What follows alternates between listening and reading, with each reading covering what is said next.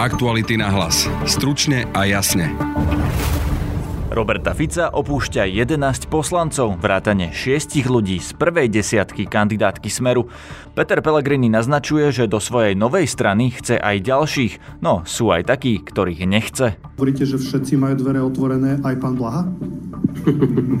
tak už zasa všetci úplne nie. Expremiér dnes prezradil viac o novej strane.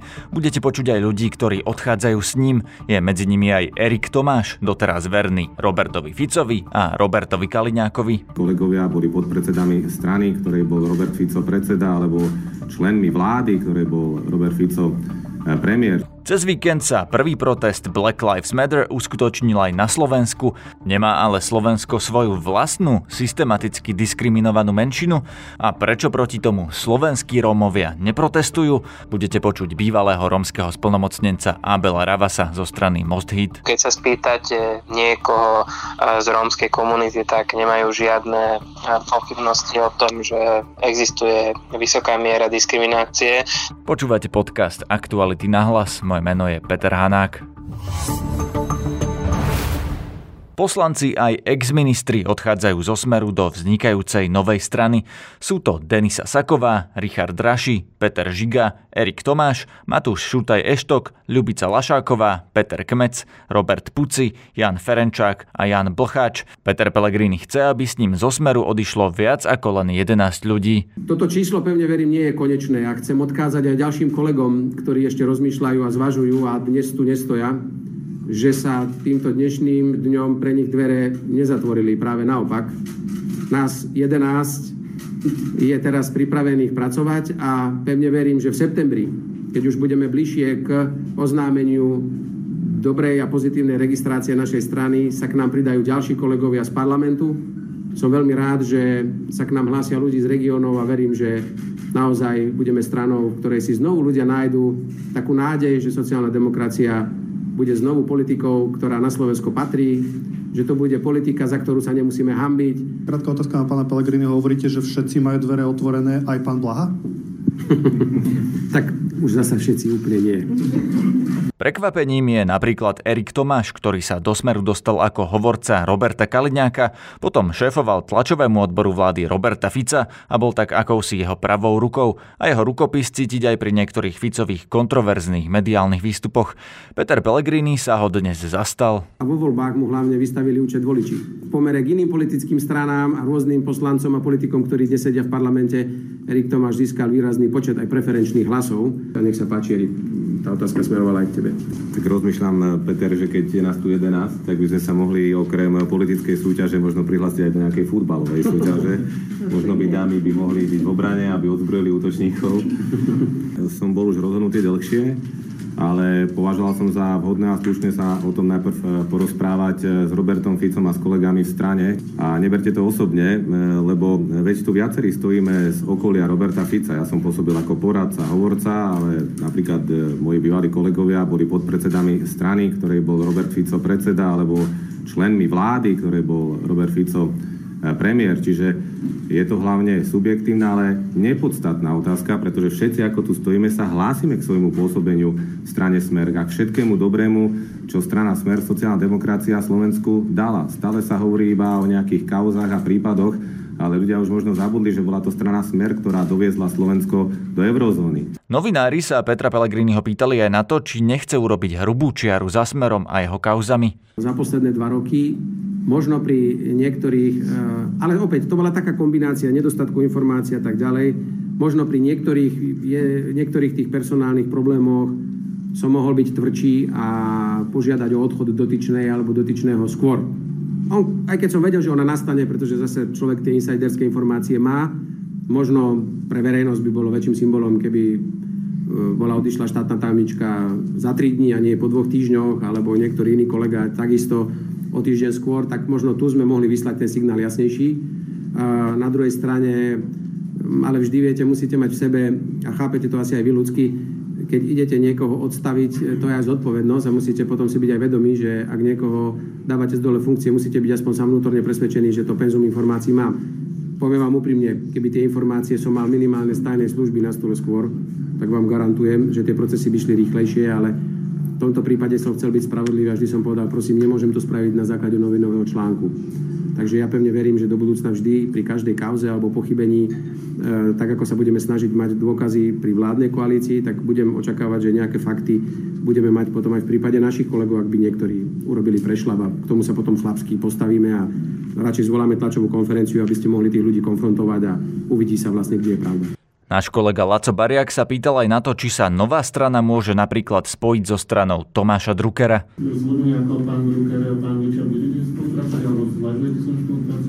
My sa teraz sústredíme na to, aby sme čo najskôr uviedli do života tento nový politický subjekt. A potom samozrejme tento nový politický subjekt bude nejakým spôsobom vytvárať si vzťahy, väzby, spoluprácu, nespoluprácu s inými politickými subjektami, či už parlamentnými alebo mimo parlamentnými ale to ukáže čas, že či by sme si vedeli s, napríklad s pánom Druckerom a dobrovoľbou sadnúť za stôl a či by sme našli nejaké prieniky našej spolupráce alebo nejakej ušej spolupráce a to je všetko tak hypotetické, že to ukážu mesiace, jesene, e, akým spôsobom sa budeme uberať. Ale určite budeme mať záujem, ak by som to mohol tak povedať, skôr spájať, ako ešte ďalej rozdeľovať. Na tlačovke zaznela aj výzva pre starostov, aby sa pridali aj zámer, že by malo ísť o sociálno-demokratickú stranu, ktorá by mohla mať šancu byť vo vláde. Urobiť všetko preto, aby sociálna demokracia, tak ako je tomu dnes, nebola odkázaná síce dosahovať nejaký veľmi výrazný e, percentuálny podiel vo voľbách, ale v skutočnosti sa s ňou hambí sadnúť za stôl akýkoľvek iný koaličný partner. Čo sa týka samotného smeru, pomerne kriticky sa k nemu vyjadrujete. Budete teda smer považovať za svojho politického oponenta alebo za svojho politického partnera? Ani pomerne kriticky. Nie, ja v tomto som chcel naozaj nastoliť nejaké slušné vzťahy, pretože 20 rokov je 20 rokov. Chcem jasne deklarovať, že našim politickým súperom určite nie je e, Robert Fico a Smer sociálna demokracia. To by vyzeralo aj smiešne. Našim súperom je terajšia vládna koalícia, jej prešlapy, amatérizmus, neschopnosť viesť krajinu v týchto zložitých časoch. To sú naši hlavní nepriatelia politickí. Aktuality na hlas. Stručne a jasne. Už aj Slovensko cez víkend zažilo prvú demonstráciu hnutia Black Lives Matter. Ľudia na nej protestovali proti rasovej diskriminácii, no nadvezujú najmä na protesty v USA, ktoré sa šíria aj po Európe. Slovensko má však vlastnú a pomerne veľkú menšinu, ktorá čelí podobným problémom ako afroameričania v Amerike, od chudoby až po policajnú brutalitu. Zavolal som preto bývalému splnomocnencovi pre rómske komunity Abelovi Ravasovi z mimo parlamentnej opozičnej strany Most Hit a opýtal som sa ho, či sú aj slovenskí Rómovia systematicky a inštitucionálne diskriminovaní. Viete, mám taký pocit, že toto je taká téma, kde je veľmi iná percepcia majority a potom menšín na Slovensku. Keď sa spýtate niekoho z rómskej komunity, tak nemajú žiadne pochybnosti o tom, že existuje vysoká miera diskriminácie. Neznamená to, že všade a vždy sa to stane, ale znamená to, že sa kedykoľvek a kdekoľvek sa to môže stať. To znamená, že či už sa to týka školského systému, či už sa to týka trhu práce, alebo napríklad aj úradných stykov. Bohužiaľ, Romovia na Slovensku sa môžu stretnúť s nejakou formou diskriminácie. No a samozrejme tá majoritná percepcia je veľmi často založená aj na predsudkoch, že Romovia dostávajú extra službu od tohto štátu a potom sa ešte stiažujú. Čiže sa rozchádzajú e, nejaké pochopenia toho, že čo to máme na Slovensku. Ja to vidím, ja to vidím tak, že bohužiaľ tá diskriminácia naozaj na Slovensku prítomná je. Teraz sa rozprávame v kontexte protestov, protestov, ktoré začali v Spojených štátoch tým, že tam tiež bola systematicky, alebo teda stále je systematicky diskriminovaná menšina, ktorá sa vlastne proti tomu ozýva už pravidelne a teraz to prasklo do takého väčšieho protestného hnutia, ktoré sa šíri aj po Európe. A preto vlastne aj teraz sa vás pýtam na napríklad policajné násilie, ktoré tiež sa na Slovensku objavilo voči Rómom, veď pamätáme si Moldavu, pamätáme si, ako policajti byli deti v Košiciach, rómske deti a možno existuje ešte množstvo ďalších takýchto prípadov, o ktorých nevieme, ale tá reakcia je iná u slovenských Rómov. Nie je to žiadne protestné hnutie. Prečo podľa vás je to inak na Slovensku? No, povedal by som, že aj keď na Slovensku zažívame významné incidenty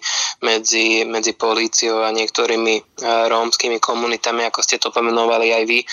Situácia podľa mňa zďaleka nie je až taká zúfalá ako, ako v Spojených štátoch.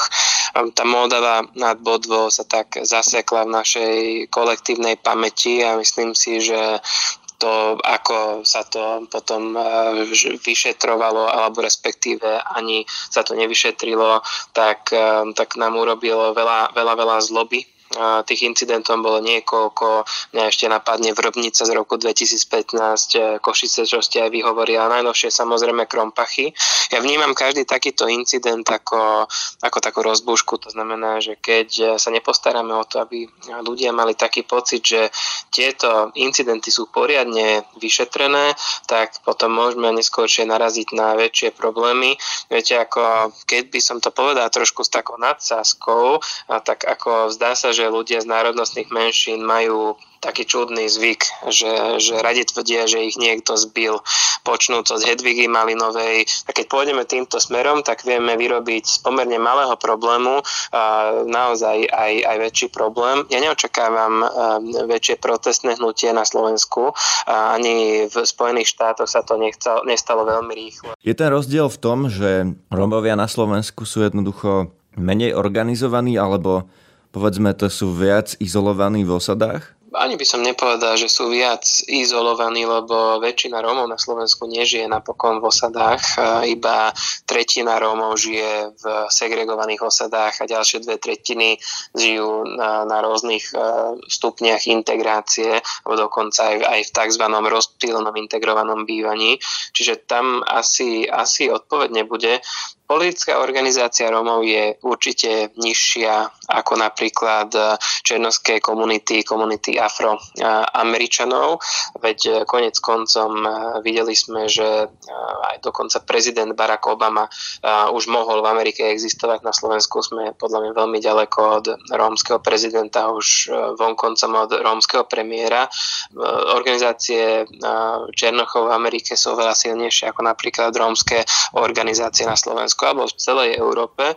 Ale, Prepačte, si, ale že aj... nie je to aj tým, že uh, jednoducho v Amerike existuje uh, afroamerická inteligencia, aj to, že ste teda načali Obamu, uh, že môže sa stať prezidentom Černoch v Amerike, pretože jednoducho sú tam afroameričania, ktorí majú vzdelanie, ktorí majú kvalifikáciu, ktorí jednoducho majú na to, aby sa mohli stať aj prezidentom nie je problém v tom, že toto na Slovensku nemáme, alebo ak máme, tak tých Romov nevidno?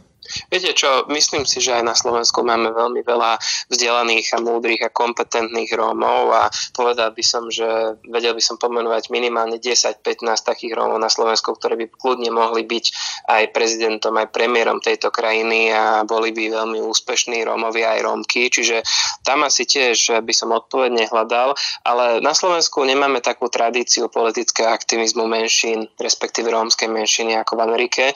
Môžeme porovnať napríklad maďarskú a rómsku menšinu z tohto pohľadu. Samozrejme, maďarská menšina má oveľa lepšie e, východiskové pozície ako tá rómska menšina, má podobné čísla a doteraz sme vždy mali e, tzv. maďarské strany v parlamente a niekoľkokrát aj vo vláde.